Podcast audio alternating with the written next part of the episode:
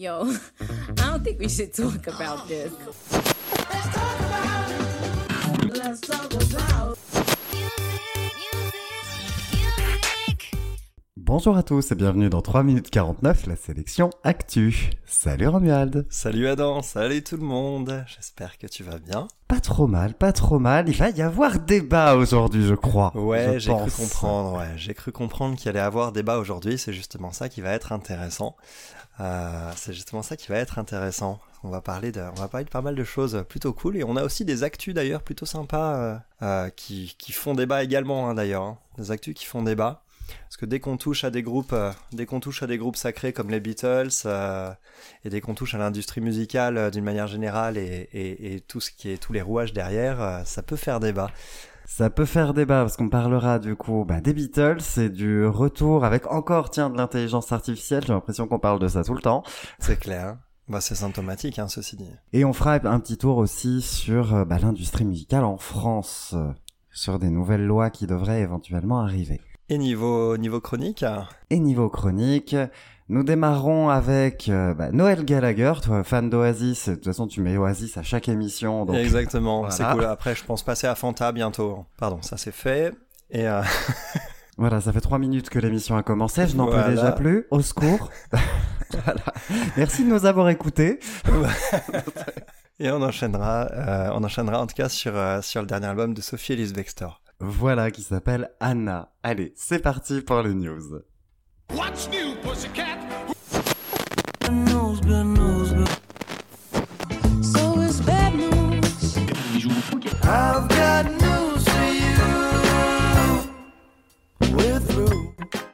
Alors, pour démarrer les news, je te laisse commencer. On va parler des Beatles. Ouais, et un peu d'intelligence artificielle, ça fait longtemps qu'on n'en a pas parlé quand même. Ça fait longtemps.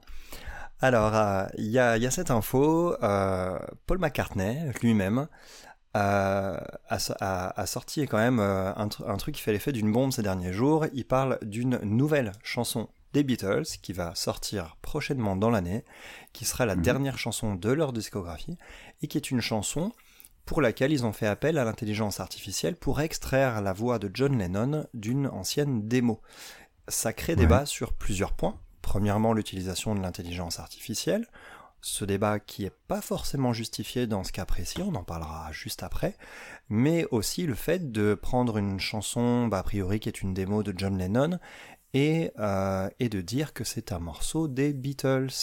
Donc ça, évidemment, ce sont deux points qui posent un sacré problème et, euh, et qui créent un, un tollé général euh, bah, sur les réseaux sociaux, sur Internet, partout.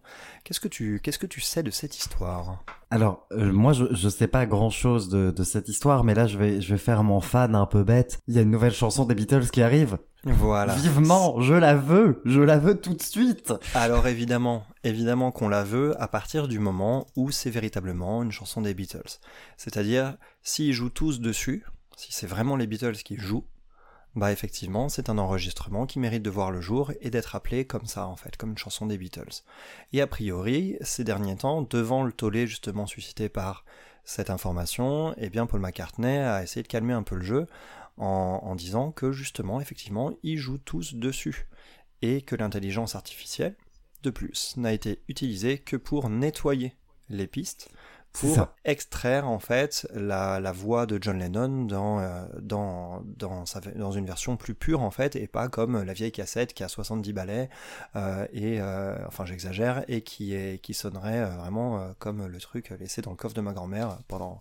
Je m'égare, mais vous m'avez compris. Donc voilà. Oui, parce qu'on avait parlé récemment hein, de, de Oasis, enfin Isis, où ils avaient généré, euh, grâce à l'intelligence artificielle, des chansons inédites d'Oasis. Alors, là, mais là, c'est très différent.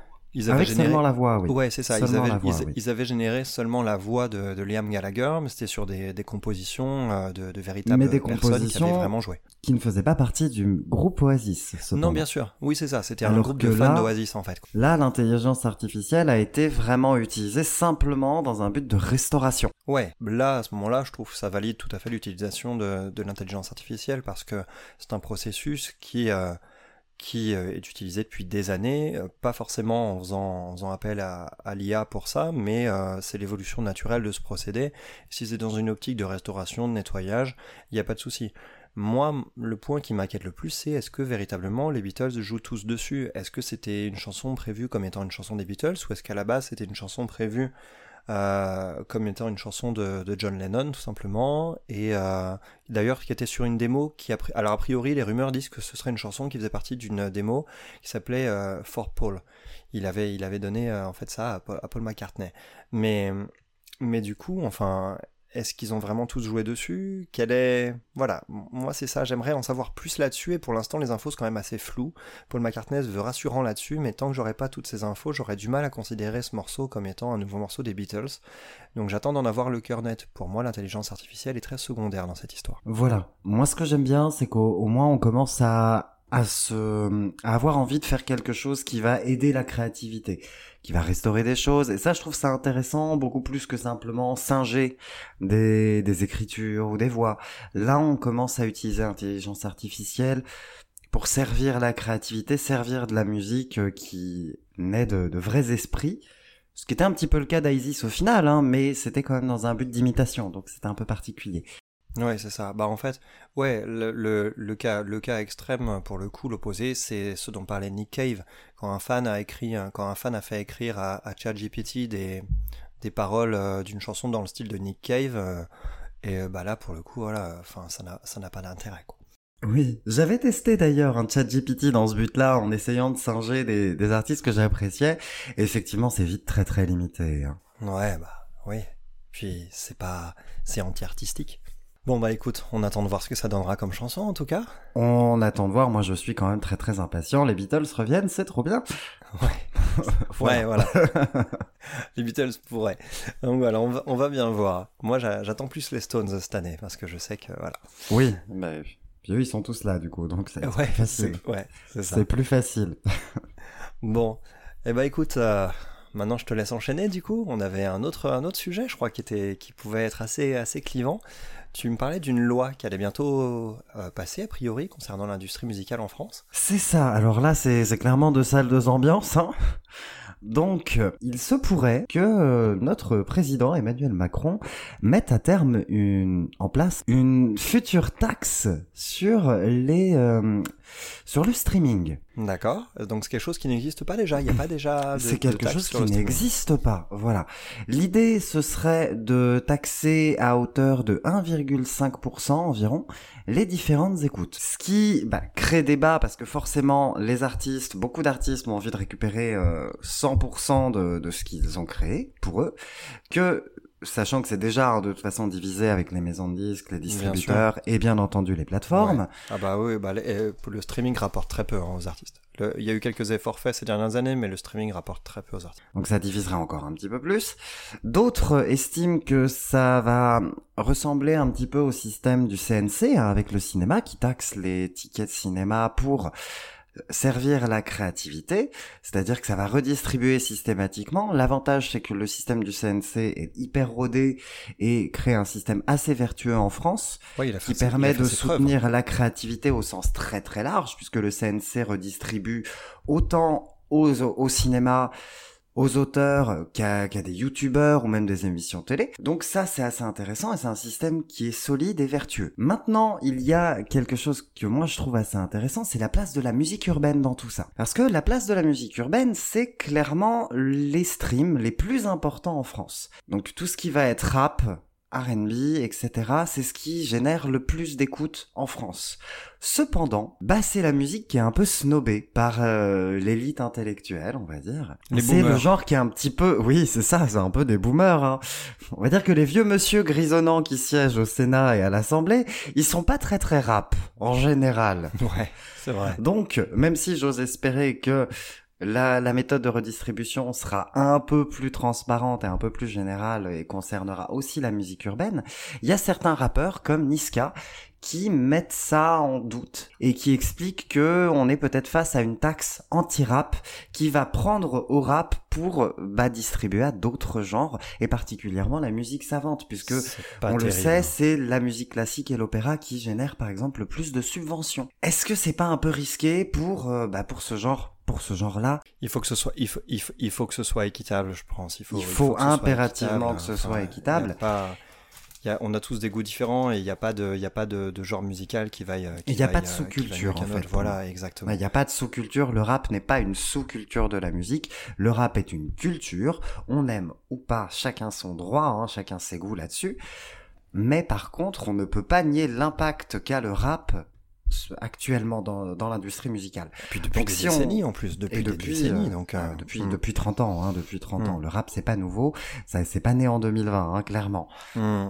Ouais, donc ça, ça, on, on attend d'en savoir un peu plus là-dessus. Euh, Je me posais une petite question moi sur sur sur ça. Du coup, est-ce que c'est le genre de choses qui peut entraîner une hausse des prix du coup pour justement euh, éviter que les artistes soient lésés et touchent encore moins, enfin les artistes et les autres euh, les autres qui sont rémunérés par. Une hausse des prix des abonnements, Oui, voilà, c'était ça en fait. euh, c'est possible, mais ça ce sera aux plateformes de le décider. Ce sera aux plate... donc pour ce- compenser, pour compenser cette, ça. taxe, peut- cette taxe peut-être. Ouais. C'est ça, Mm. même si je, je pense que Spotify est à l'abri du besoin. Ouais, c'est clair. Je pense, peut-être que je dis des bêtises, mais, mais c'est possible effectivement qu'il y ait une augmentation du prix. Après, moi, fondamentalement, ça me dérangerait pas de payer un ou deux euros de plus, dans mon cas, hein, en tout cas, si je sais que je soutiens davantage un artiste. Ouais, Les effectivement, c'est artistes, ça. en fait. Si on, voilà, si, si je soutiens une multinationale, ça m'intéresse moins. Non, bien Mais sûr, si c'est ça. effectivement ça sert réellement à soutenir les artistes, oui, moi je suis tout à fait prêt à payer quelques euros supplémentaires. Ouais, il faut que ce soit transparent, comme tu disais. Bon, bah pareil, un White and See, c'est prévu pour quand? Pour euh, plus tard dans l'année? Oui, c'est ça, ouais. Bon, de toute façon, on en, on en reparlera si effectivement ça se met en place. Ok, bon, bah parfait. Bon, Voilà pour les on est news, pas hein. mal pour les news. Exactement. On est parti euh, bah, pour, euh, pour La musique. Ouais, enfin la musique, on va parler de Noël Gallagher quand même. Hein. Bah, hé, attends. Oh mon dieu, c'est tellement violent. Allez, c'est parti, ça s'appelle Council Skies, c'est le nouvel album donc de Noël Gallagher et c'est Highs Flying Birds.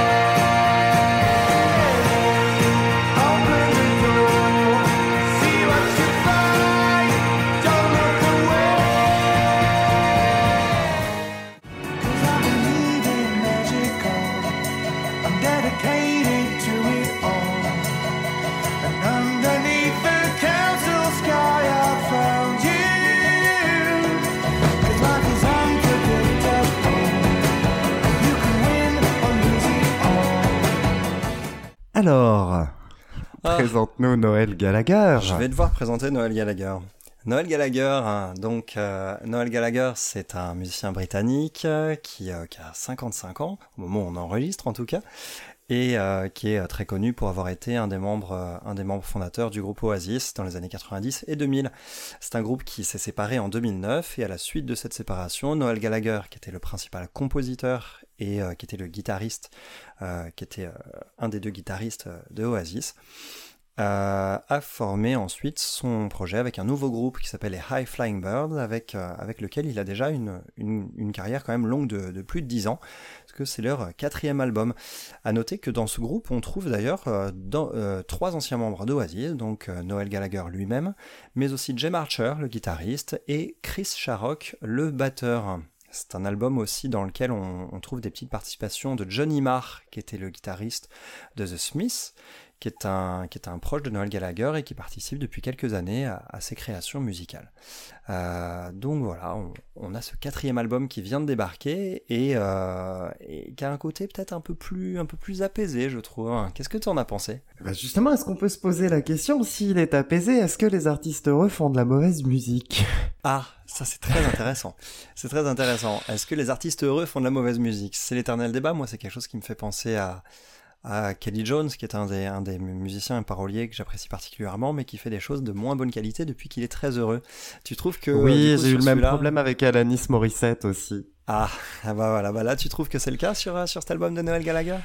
Euh, Je, je suis pas sûr, hein, dans la mesure où j'ai pas écouté la totalité de ses albums précédents, mais qu'est-ce que je me suis ennuyé? Ouais, c'est cheesy. Oh, c'est cheesy de l'enfer, ouais.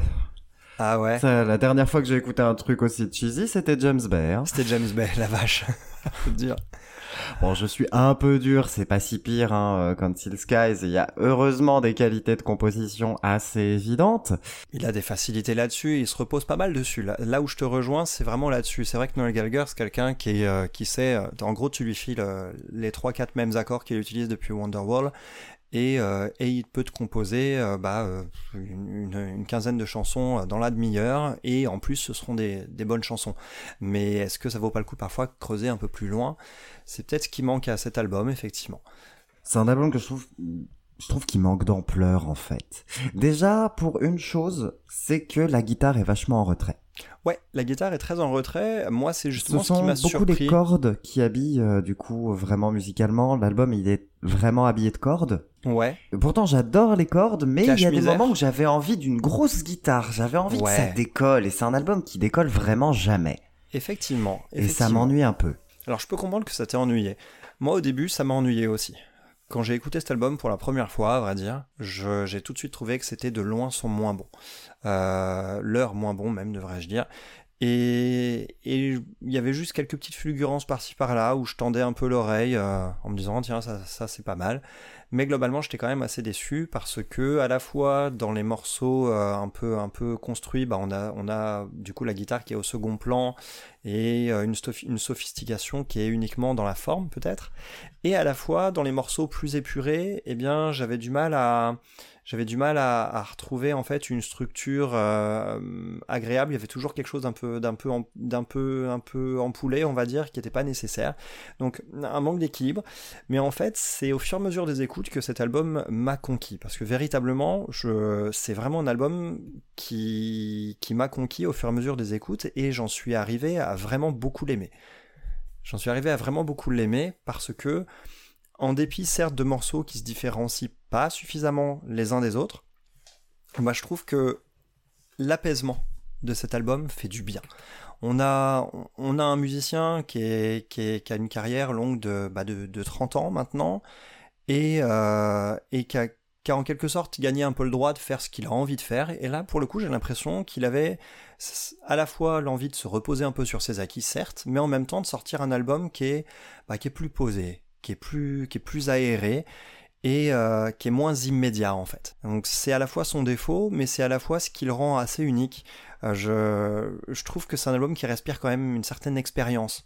En fait, il est à la fois proche d'Oasis parce que au niveau des accords et des mélodies, on trouve quand même ces trucs-là et deux trois mini fulgurances rock, mais à la Oh fois là on là, en est les très mélodies, il y a des, il y a des mélodies qui m'ont, oh, Il y en a qui sont cheesy par contre. ah, il y a des trucs hyper cheesy, hein. euh, Dans les extraits que j'ai mis. Open the euh, door, see pense- what you find. Ouais, je suis La pas fan de mélodie, elle est, je... Bah, je dirais bien catastrophique, mais non, c'est pas vrai. C'est pas une mauvaise mélodie, mais c'est une, mé- c'est une mélodie et un, un titre que moi j'aurais davantage attendu venant des Spice Girls et pas venant de Noël Gallagher. Ouais, il y a le même défaut avec le morceau d'ouverture I'm Not Giving Up Tonight, qui est un morceau oui, qui mais je trouve prend que ça absolument va aucun encore risque en sur fait. celui-ci. Ouais, je trouve que ça va encore. Je le trouve assez sympathique. Il est doux. Après, effectivement, quand je l'ai écouté, je m'attendais pas à ce que ce soit la tonalité de la totalité de l'album en fait. Ouais, ouais, c'est peut-être ça le, c'est peut-être ça le défaut. Après, il y a quand même quelques morceaux euh, qui, qui, bah, qui, comment dire, qui surnagent au milieu de tout ça. Moi, je pense à un morceau comme Easy Now, qui a été un, un, un single d'ailleurs bien mis en avant, euh, qui est le morceau qui est. Ça m'a fait plaisir parce que c'est le sixième morceau de l'album, et moi j'ai la tradition des morceaux numéro 6 sur un album que j'adore euh, très souvent. Et donc, du coup, euh, ça m'a fait plaisir de retrouver ça. Il n'y a pas de refrain de ouf, mais je trouve que c'est un morceau qui est capti- qui captive d'entrée, parce qu'en plus il est assez nu d'entrée, on a juste une guitare euh, avec une mélodie, et, euh, et on a un peu plus d'originalité dans la progression d'accords, et là c'est quelque chose qui m'a qui m'a vraiment plu, avec un joli solo d'ailleurs, Jam Archer, si tu m'entends, je, je t'adore. Donc c'est ça c'est le morceau qui pour moi euh, ressort le plus de, de tout l'album, mais dans sa tonalité générale, il y a quand même, je sais pas, il y a quand même quelque chose d'apaisant en fait, d'apaisé et d'apaisant en fait. Moi, c'est Oui. vraiment, c'est vraiment oui. ce qui m'a plu en fait. C'est dommage que les chansons se ressemblent un peu effectivement, mais mais je trouve que l'écran est réconfortant. Voilà, c'est ça. Je trouve que c'est quelque chose de, de réconfortant en fait. Tu vois, c'est comme le genre de dessert que t'as déjà mangé 50 fois, mais ça fait longtemps que t'en as pas mangé et du coup bah tu kiffes en fait. Tu sais que c'est rien rien de nouveau, mais mais je sais pas. Moi, je l'ai ressenti comme quelque chose de réconfortant. Voilà, donc Noël Gallagher, tu es un clafoutis. C'est- J'ai pas détesté la totalité de l'album, comme j'ai dit, c'est même pas un album que j'arrive à détester en fait, parce que c'est juste un album qui m'ennuie, mais il est, c'est- il est vraiment agréable quand même. Il reste agréable. Il y a Il quand même des choses pas. qui m'ont un petit peu posé problème. Je pense Ouais. tout de suite à Pretty Boy. C'est quoi cette intro en fade in sur Pretty Boy? Ouais, ça m'a pas gêné spécialement. J'ai, ça m'a bloqué, ça m'a complètement bloqué. Parce qu'en général, pour moi, le fade in a un intérêt quand il suit une chanson, la chanson précédente. Ouais. Mais là, c'est pas le cas. Bah non, effectivement. Là, ouais. ça sort de nulle part. D'a- D'ailleurs, c'était un- alors moi ça m'a pas spécialement choqué. Je- après, euh, je trouve que je trouve c'est un morceau plutôt sympa. Après, au niveau des paroles, dans l'ensemble, c'est abstrait et c'est quand même assez évocateur euh, en fonction des en fonction des passages. Mais par contre, il y a des moments où je trouve ça manque d'inspiration. À un moment, il dit euh, euh, "Sing like Elvis when she was feeling blue", quelque chose comme ça. Euh, she made me sing like Elvis when she was fe- feeling blue. C'est pas forcément des des choses que je trouve très inspirées, quoi. Euh, c'est la, ligne de basse par contre qui est vraiment ouf. Elle, tourne en boucle sur tout le morceau, mais la ligne de basse elle est vraiment très sympa ici. Euh, c'est un morceau qui est trop long cependant. Et euh, si, en termes de curiosité, si vous voulez écouter une autre version de ce morceau, faut savoir que Robert Smith de The Cure a eu un petit coup de cœur pour ce titre quand il est sorti, et euh, il en a fait un remix. Oh. Il en a fait un remix suis lui-même en fait, euh, du coup, donc qui est sorti il y a pas très longtemps. Euh, donc voilà, puis c'est d'ailleurs un des morceaux sur lesquels on a aussi Johnny Marr à la guitare, même si ça reste assez discret. Titre que vraiment là pour le coup j'aime beaucoup, je pense euh, bah, à la chanson titre hein, tout simplement, à Council Skies. Là, Ouais. je, là je m'avoue vaincu. Je m'avoue vaincu parce qu'en plus elle est un peu plus audacieuse que le reste. Il y a un travail sur les percus qui ont tendance à chercher plutôt vers l'Amérique du Sud. Qui tout moi, à me fait. plaît bien. Il est, il est un peu à l'ancienne ce morceau d'ailleurs, je l'ai trouvé assez hors du temps et effectivement une- beaucoup plus original que le reste de l'album qui baigne quand même dans une ambiance assez constante, ce qui est, ce qui est pour moi à la fois la qualité et le défaut du disque. Euh, parce qu'on a quand même un son qui est extrêmement soigné. Euh, mais c'est vrai que celle-ci, elle sort un petit peu du lot, quoi. On en parlait hein, avec The Aces il y a pas longtemps, quand on a une, un parti pris, euh, un parti euh, sonore vraiment en termes de, en termes de traitement sur un album entier, c'est dur d'avoir des morceaux qui ressortent. Il faut, il faut des, des compos d'excellente, qualité et plus d'audace pour ressortir. C'est ce qu'on a peut-être sur Conceal Skies, même si c'est pas ma préférée, mais c'est vraiment quelque chose de très subjectif. Je lui, je, je lui ai pas trouvé de, de défaut à vrai dire. C'est juste que voilà, j'ai moins accroché, quoi, tout simplement d'un point de vue perso. Euh, mais, euh, mais ouais, en effet, c'est vrai qu'elle est un peu plus originale. Euh, elle est peut-être un peu plus originale. Qu'est-ce que t'as pensé d'un morceau comme Trying to Find the World That's Been and Gone? T'as un- un- une, une balade un petit peu, un petit peu euh, guitare-voix euh, surtout. Et. M'ennuie, hein. Elle m'ennuie. Elle t'a ennuyé celle-ci? Ah, c'est Ouais, dommage. Moi, elle m'a fait sourire au début parce que euh, j'entends les premiers accords, je me dis tiens, on, est, on a les accords de Talk Tonight cette fois, euh, qui est un, un- super morceau d'Oasis dans lequel ils utilisaient déjà des accords euh, exactement les mêmes, je pense. C'est le roi de recyclage hein, quand même depuis 30 ans, donc voilà. Mais par contre, dès que la voix arrive, je trouve que l'émotion, le texte et la mélodie prennent beaucoup plus de place et c'est un morceau que j'ai trouvé superbe, moi, celui-ci. En plus, pour le coup, c'est c'est partie 1 et ça je trouve ça très très empoulé de faire des parties euh, comme ça. euh. Ah, j'ai pas fait attention. Ah ouais? Ah, c'est part Eh oui. D'accord. Part j'avais- j'avais pas one, fait- ouais. Ah, ça, je t'avoue que j'avais pas fait attention, one. tu vois. Je trouve ça un peu empoulé en général. Ouais, ouais, partout, ce surtout sera un featuring avec Jay-Z, j'en sais rien. Mais Ouais, surtout pour ce style, c'est pas très justifié. euh, de, de- ouais, effectivement. À noter aussi que euh, à la base, Noël Gallagher, euh, enfin, en fait, euh, enfin, c'est pas à la base, mais après que le disque soit sorti, dans une interview, il a dit regretter de ne pas avoir inversé le premier et le dernier morceau. Je suis pas sûr que ça aurait fait une grande différence. Moi, j'aime bien comme ça, en fait. Le morceau se termine par We're. Gonna Get There in the. End. C'est peut-être un des meilleurs morceaux, celui qui clôture l'album, donc ça aurait été dommage de ne pas le clôturer par celui-ci et par, un, par le morceau d'ouverture euh, qui est plus générique, Mm. euh, I'm Not Giving Up Ouais. Tonight. Bah, je trouve que ça reste quand même un morceau d'ou- d'ouverture plutôt plutôt intéressant et puis il met en ambiance, il explique justement qu'on va être dans une zone dans une certaine zone de confort ouais, aussi. c'est ça. Ouais. Donc euh, dommage, pour moi Hmm. pour moi introduire euh, l'album avec justement une chanson qui est comme ça, bah au moins ça, augure euh, de, de non des non déceptions derrière. Ouais, On n'est pas déçu parce qu'on sait que l'album pas- va être comme ça. Ouais, ça vend pas du rêve euh, pour avoir quelque chose de différent. Euh, effectivement. Donc, pour revenir au morceau de clôture, We're Gonna Get There in the End, euh, je trouve qu'il est parfaitement à sa place, justement. C'est- ça, prolonge l'expérience avec une fin qui est enjouée, et je trouve que c'est un morceau qui laisse avec le sourire un peu jusqu'à la prochaine rencontre. J'ai trouvé ça bienveillant, optimiste, ça respire, voilà, ça c'est plein d'amour et c'est kiffant, quoi. C'est un morceau que j'ai vraiment kiffé. Euh, je trouve c'est une belle, juste une très bonne chanson dans son expression la plus simple, avec quand même quelques belles harmonies et cuivres, mais pas trop d'enrobage en fait justement. Donc euh, Après, c'est vrai que l'album a parfois tendance à être un peu trop enrobé, justement. Avec, Ouais. euh, je, vais, je vais devoir le dire, mais je trouve que des fois, il y a trop de cordes. ah la Pourtant, vache, oui, ça m'est venu à l'esprit. Au début, je me suis dit ça va plaire à Adam parce qu'il y a beaucoup de cordes, et au bout de 4-5 chansons, je me suis dit ouais, en fait non, faut peut-être pas non plus trop pousser le curseur parce que ça fait cache-misère en fait. ben oui, il y a un peu ça, ouais. Ouais, ouais, il y a un peu ça. Donc ouais, du coup, un problème de dosage peut-être là-dessus. ouais.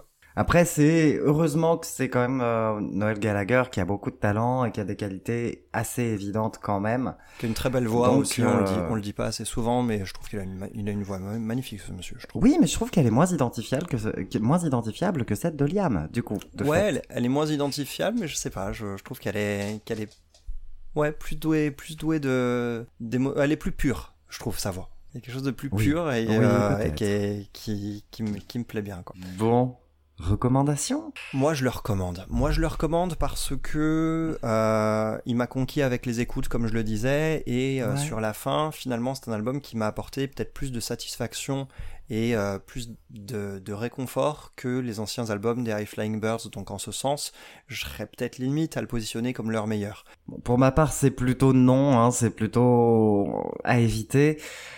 Même si, euh, voilà, faut pas le fuir. Hein. Je pense que si on si on a un attachement au Gallagher, euh, allez-y. Moi, j'ai pas d'attachement particulier au Gallagher, donc effectivement, je vais le juger comme un album euh, de, de pop brit et pff, bah, je trouve qu'il y en a qu'il y en a des bien meilleurs. Celui d'après. Celui d'après, tu veux dire le... Ah oui, celui d'après. d'accord. celui Ah dont oui, on oui, va parler juste Ah oui. après. Parce que j'allais dire, le mec, il voit dans le futur, quoi. Quoi tu sais déjà quel est Non, le non. suivant. Non, l'album dont on va parler juste après, que je considère mille fois meilleur. Ah, je- franchement, je pense qu'on sera d'accord. C'est vraiment un super disque. Mais en tout cas, pour terminer, euh, pour terminer sur euh, sur celui de sur celui-ci de Noël Gallagher, bah à la fois je le conseille, mais je le conseille seulement si on connaît l'artiste parce que de prime abord, c'est pas du tout du tout une bonne porte d'entrée. Effectivement, si on découvre euh, si on découvre les High Flying Birds euh, par ce disque, je, je, je concède, on va s'emmerder. Clairement, c'est on, va on va s'ennuyer et voilà, donc du coup, je pense que c'est si on a l'expérience en fait un peu de bah, d'Oasis et de et de et de comment les frères Gallagher ont évolué ensuite, c'est un album qui prend son sens dans ce contexte-là en fait, mais qui en lui-même n'est pas brillant en tant que tel. Donc euh, donc voilà, c'est voilà, c'est difficile à aborder après en- dans la discographie. Euh, pour rester centré sur les High Flying Birds, euh, les deux premiers albums sont peut-être euh, sont peut-être beaucoup plus faciles à aborder. hein. Le- leur album éponyme qui est sorti en 2011 et puis Chasing Yesterday en, en- en Ch- Chasing Yesterday qui est sorti en 2014 euh, sont beaucoup plus euh, beaucoup, plus beaucoup plus rock en fait, beaucoup plus pop rock avec un peu plus d'originalité euh, et euh, un son peut-être un petit peu moins un petit peu moins soigné et peut-être un peu moins un peu moins d'originalité dans, dans le son justement lui-même Mais, euh, mais voilà, ils sont, ils sont quand même très recommandables. Après, il y a eu Who Built the Moon quand même, qui est sorti en 2017, qui est un album qui commençait à virer un peu électro.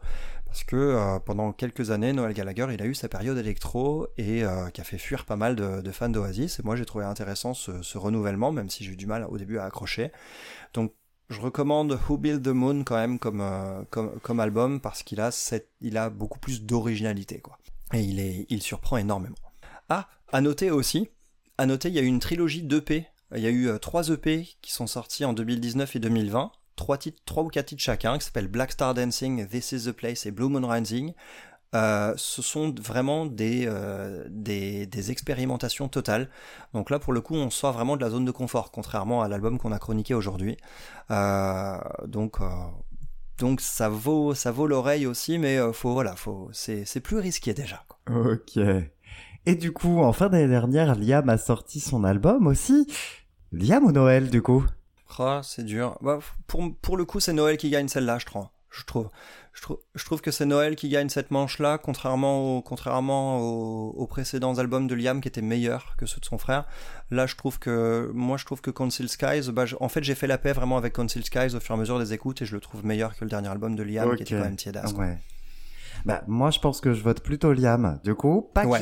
et comme j'avais dit, hein, je, j'estimais pas que c'était un super album, mais j'ai pris plus de plaisir parce qu'il y a de l'efficacité qu'il n'y a pas chez Noël. Ouais, c'était plus inégal au niveau, au niveau. C'était, c'était très inégal, mais je trouvais qu'il y avait des vraies fulgurances mélodiques, il y avait des vraies fulgurances pop que je ne retrouve pas euh, par ici. Ah ouais, ouais, je, je comprends tout à fait. Bon bah écoute, voilà, on vous laisse trancher. Hein.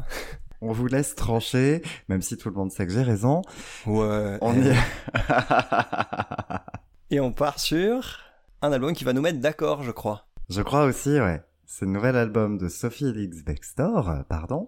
Ça s'appelle Anna.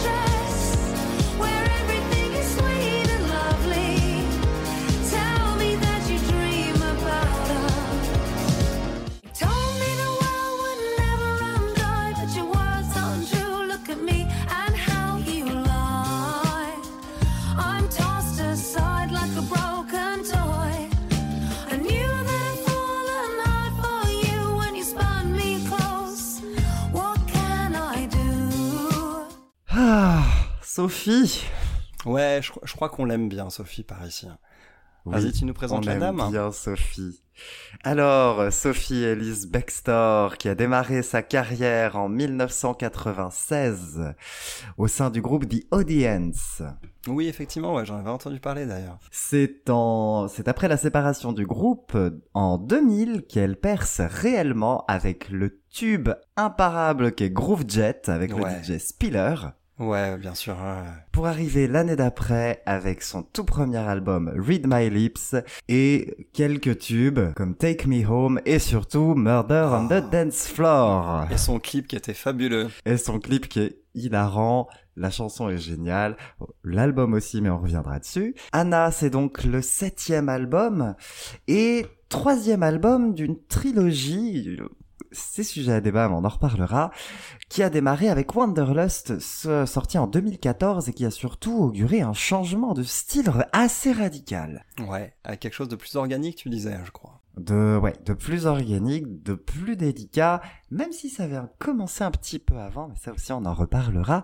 Qu'est-ce que tu as pensé d'Anna Alors déjà, j'ai savouré ses retrouvailles. Sophie Elise Bextor, j'avais complètement flashé sur ce premier album Read My Lips et ça remonte à 22 ans maintenant en arrière, c'était en 2001. Et j'avais flashé complètement sur cet album parce que je suis tombé amoureux de sa voix. Je suis tombé amoureux de sa voix, que je trouve d'une, je trouve qu'elle a un timbre d'une délicatesse hors du commun. En fait, je, je, je sais pas comment dire ça. C'est vraiment le son de sa voix, en fait. Euh, qu'elle vienne me lire le, le, le, le- franchement, euh, un, un ab- un- une recette de cuisine euh, pour m'endormir. Moi, il y a pas de problème. C'est très bien la Je recette de cuisine. Oui, oui, c'est ça. Mais elle, pour- elle pourrait, chan- elle pourrait chanter n'importe quoi. Je serais preneur parce que je trouve sa voix, elle est, elle est, elle est miraculeuse, je trouve. hein, Elle a, de- de moi, je, je fonds sur son accent, son petit Oui, son accent londonien, parce que c'est vrai que, Ah. ouais, c'est vrai que c'est une britannique. D'ailleurs, on l'a pas précisé. Donc, euh, ça m'a fait plaisir de la retrouver parce que, bah, un peu comme Katie Tunstall dont on a parlé euh, l'année dernière, c'est une artiste que j'avais perdu de vue depuis une dizaine d'années. Euh, je l'ai suivie sur ses quatre premiers albums euh, jusqu'à Make a Scene en 2011. Et, euh, et ensuite, bah, j'ai un peu, j'ai un peu, voilà, j'ai un peu arrêté de l'écouter parce que la vie a fait que.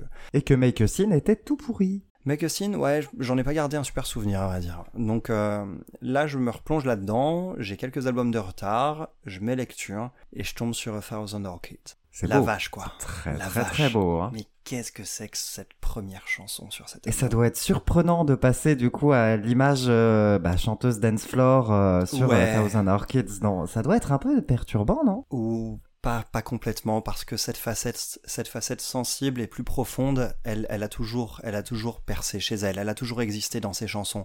Je me rappelle sur son premier album, il y avait un morceau qui s'appelait Move This Mountain, et c'était un de ces fameux morceaux pop à travers lesquels tu ressens, euh, ressens qu'il y a, il y a beaucoup, beaucoup plus sous la surface en fait.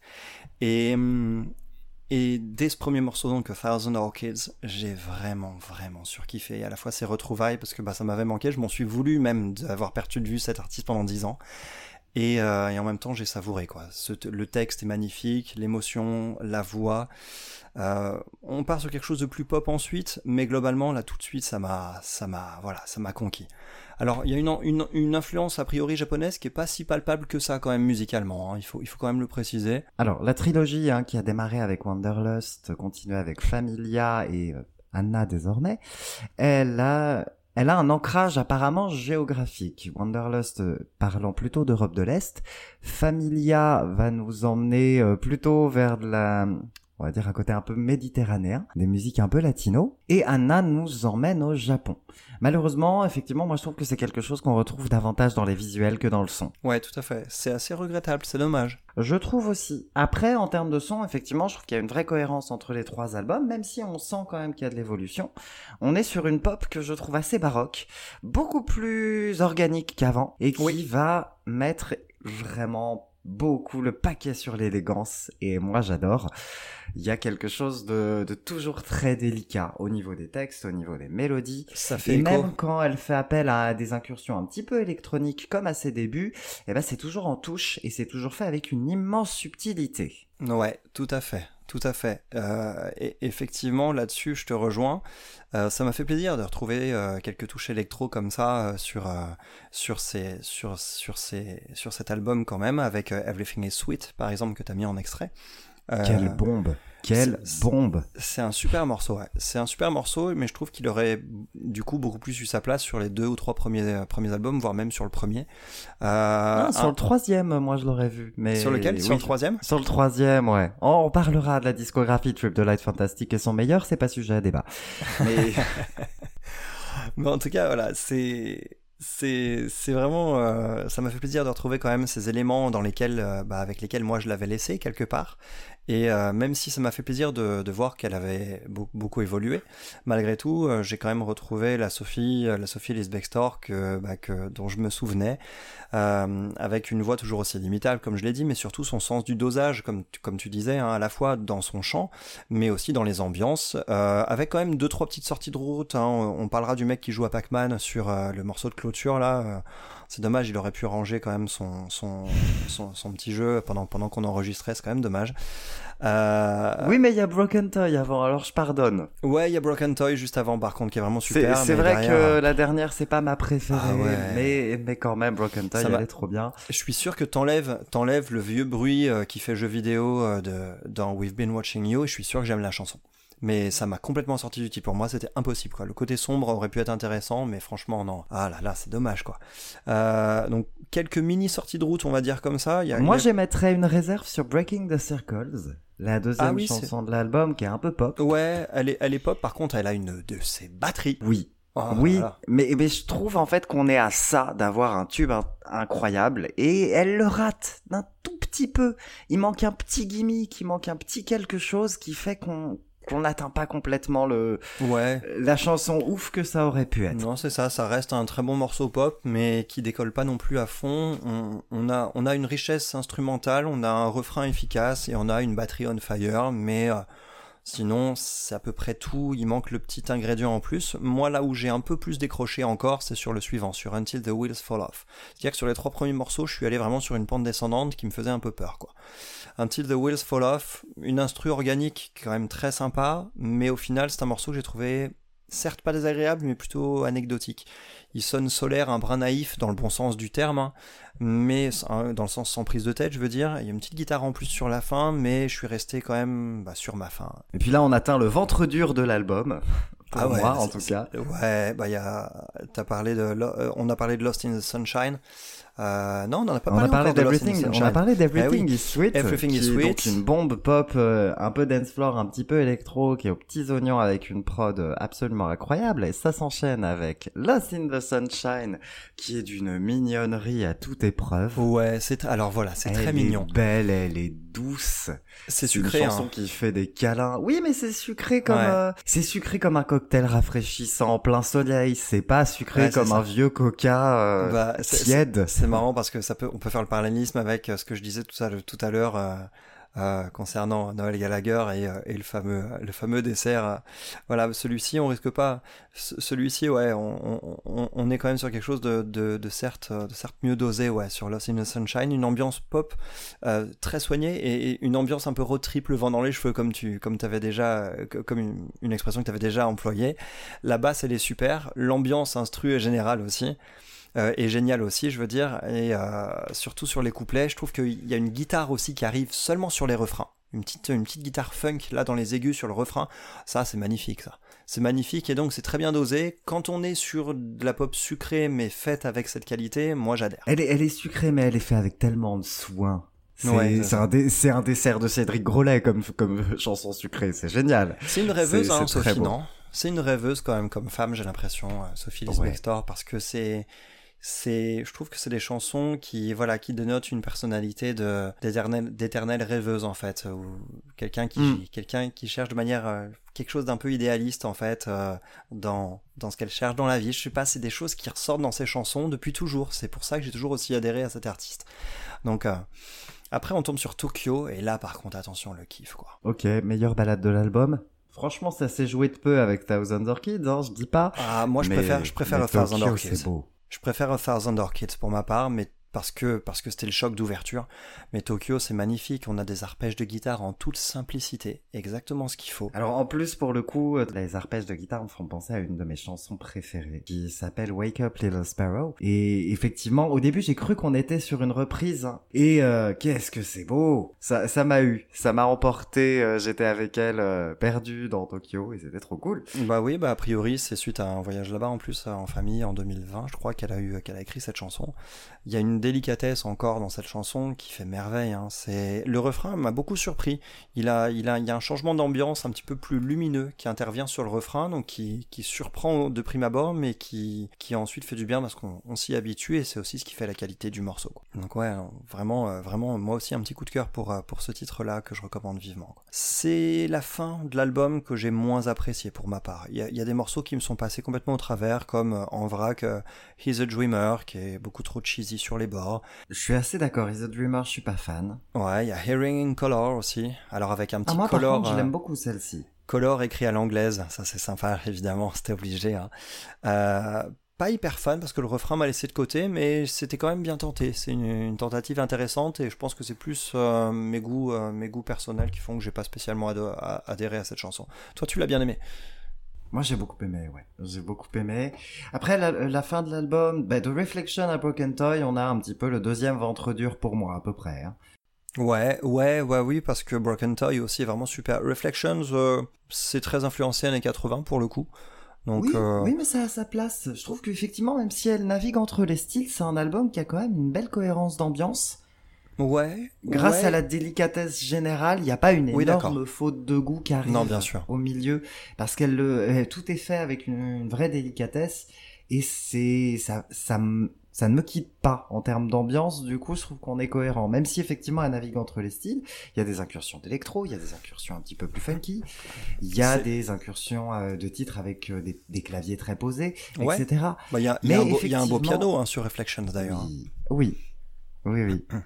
Mais effectivement, je trouve que bah, grâce à ça, grâce à son style et grâce à sa patte euh, qu'elle a surtout acquise euh, et qu'elle a vraiment bien imprégnée euh, depuis Wanderlust, bah du coup, on arrive sur des albums qui ont une vraie cohérence.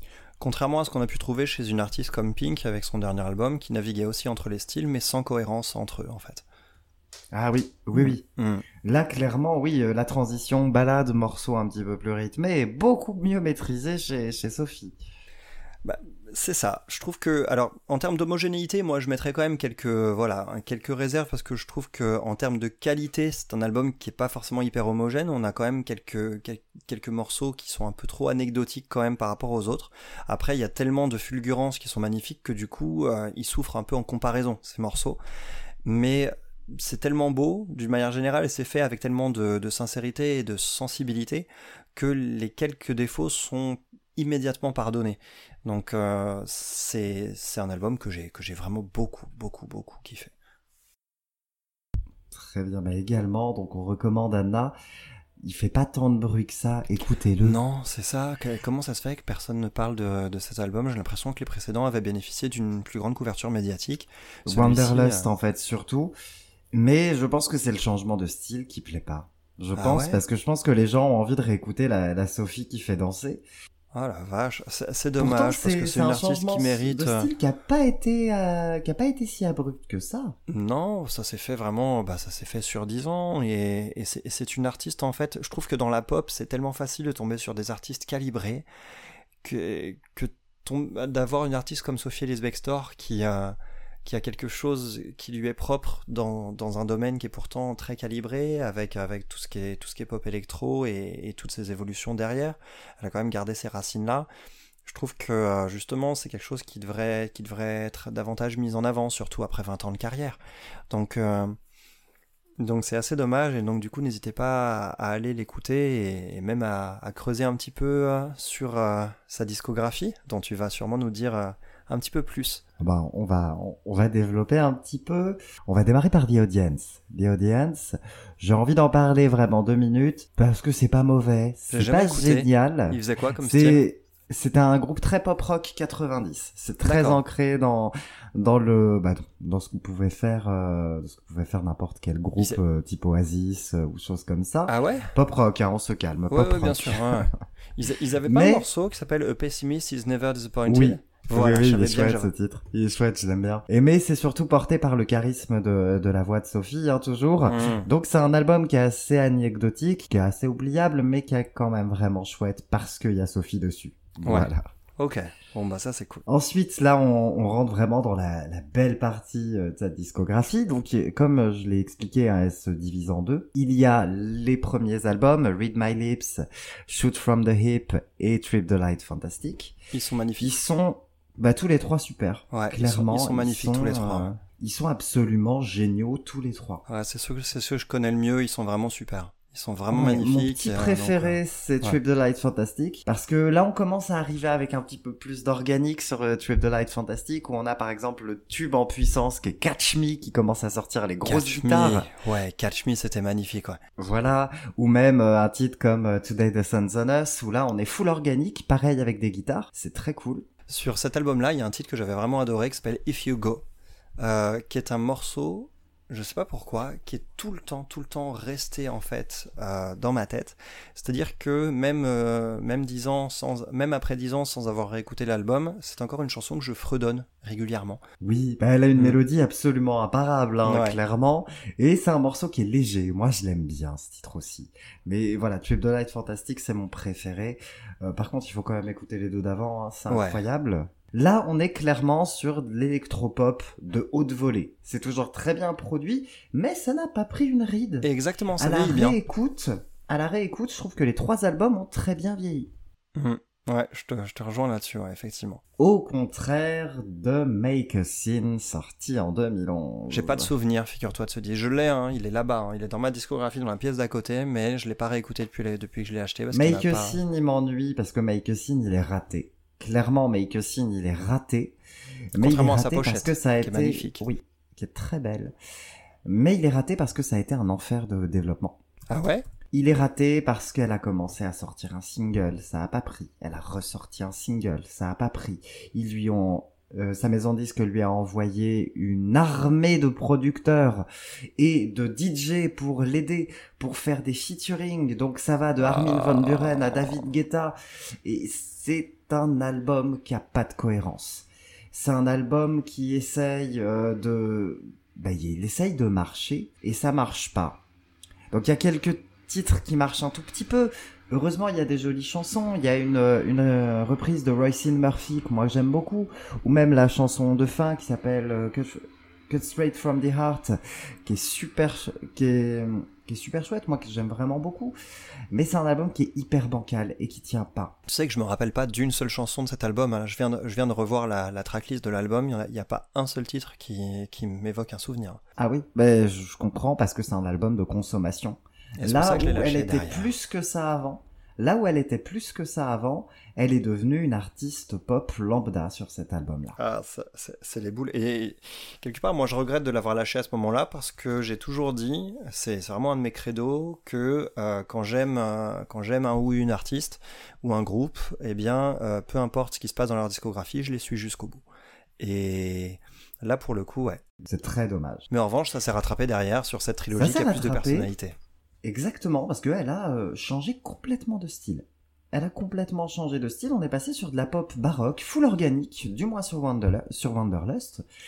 Et là, c'est un bonheur. Donc, on oublie les morceaux pour danser. Clairement, il y en a pas du tout sur euh, sur Wanderlust, mais on a des ballades qui mettent sa voix en avant. Il y a des jolies cordes un peu partout. Ah, Il y a même il y a même du clavecin. C'est Oh, nice. trop bien. C'est trop bien. c'est c'est chouette. Il y a un titre moi que j'adore qui s'appelle euh, Cry to the Beat of the Band et rythmé par des euh, par des claps et par des gens qui frappent leurs pieds au sol en même temps. Et c'est tout le titre est rythmé comme ça, c'est d'une classe folle, c'est un album qui est d'une classe incroyable. elle avait besoin Écoutez de se réinventer. hein. Elle avait besoin de se réinventer du coup et elle l'a fait. hein. Elle l'a fait avec brio. Ensuite est arrivé Familia, que j'aime un peu moins. Il y a des très beaux morceaux. Mais effectivement, j'ai l'impression qu'on est un petit peu sur la redite par rapport à Wanderlust. Là où sur Anna, même s'il y a l'affiliation avec Wanderlust et Familia, bah, elle va un petit peu plus loin. Hmm. Et ça, c'est quelque chose qui me plaît davantage. Donc, je dirais que Anna est quasiment son meilleur, mais en tout cas, il est dans mon top 3 avec Wanderlust et Trip, Fro- et, euh, ah, Trip the Light fantastique. Mais en vrai, là, on est dans un mouchoir de poche hein, sur Ouais. les trois premiers. Bon bah en tout cas, franchement, c'est ça va être l'occasion pour moi de rattraper ces deux albums du coup que j'ai de retard et je vais peut-être redonner quand même une petite oreille à, à Make a Scene quand même histoire de, de voir si j'ai pas quand même un ou deux morceaux. Euh, Bon courage. Ouais. Petit mot pour euh, parler quand même de, des quelques sorties qu'elle a faites. En plus, elle a sorti un best-of orchestral, qui est pas inintéressant. Et elle a sorti donc un album euh, best-of un peu plus classique, avec quelques inédits, notamment une reprise du groupe Akazar. Et elle a sorti euh, les, en live pardon, des Kitchen Disco, où elle s'amuse à, re- à reprendre énormément de, de chansons cultes, en plus de ses grands Ah tubes. Et du coup, ça va de ABBA à Madonna. Et Ah, de toute c'est- façon, elle a toujours, elle a toujours excellé dans les reprises, hein, puisque l'un de ses premiers tubes, Take Me Home, est une reprise de Cher. Ah je savais pas. Donc ça a toujours été un peu son credo. Et bah là, elle s'amuse. C'est euh, plutôt très cool. Voilà, donc sympa aussi. Écoutez, l'album live, il est très chouette. J'aimerais aussi parler d'un truc. Il y a un morceau, une phase B dans un de ses singles que personne ne connaît. C'est un morceau qui s'appelle The Earth Shook the Devil's Hand. Et c'est un morceau qui est introuvable. Aux dernières nouvelles, je l'avais trouvé uniquement sur YouTube. Et euh, je dois l'avoir en phase B sur un single que j'avais acheté du coup. Si vous avez l'occasion de l'écouter, de le découvrir, c'est une splendeur. Donc euh, voilà, c'est une petite balade euh, dépouillée, guitare-voix, c'est magnifique. Bon bah écoute, on est bah, bon pour est aujourd'hui. hein. Pour Sophie, hein, on est pas mal pour aujourd'hui. Eh bah, on va se retrouver la semaine prochaine pour une émission rétro d'ailleurs. Euh, Ça, ça va être quoi le thème déjà la semaine prochaine? On va sortir un petit peu de notre zone de confort, et encore pas tant que ça, mais on va parler de- d'albums en langue étrangère qui ne sont pas l'anglais. C'est ça. Ouais, c'est vrai qu'on a tous les deux l'habitude. euh, sympa. On parle beaucoup, voilà, d'artistes anglophones. Donc là, on va essayer de sortir un petit peu, et il va y avoir pas mal de surprises. Ouais, ça va chanter en allemand, ça va chanter en arabe, ça va être très très très intéressant. Bon, on en parle la semaine prochaine tranquillement alors. Et ben, je vous dis du coup à la semaine prochaine. Merci pour l'écoute. Merci à toi, Romuald. Merci Adam, merci à tous de nous écouter. Allez, ciao. À bientôt.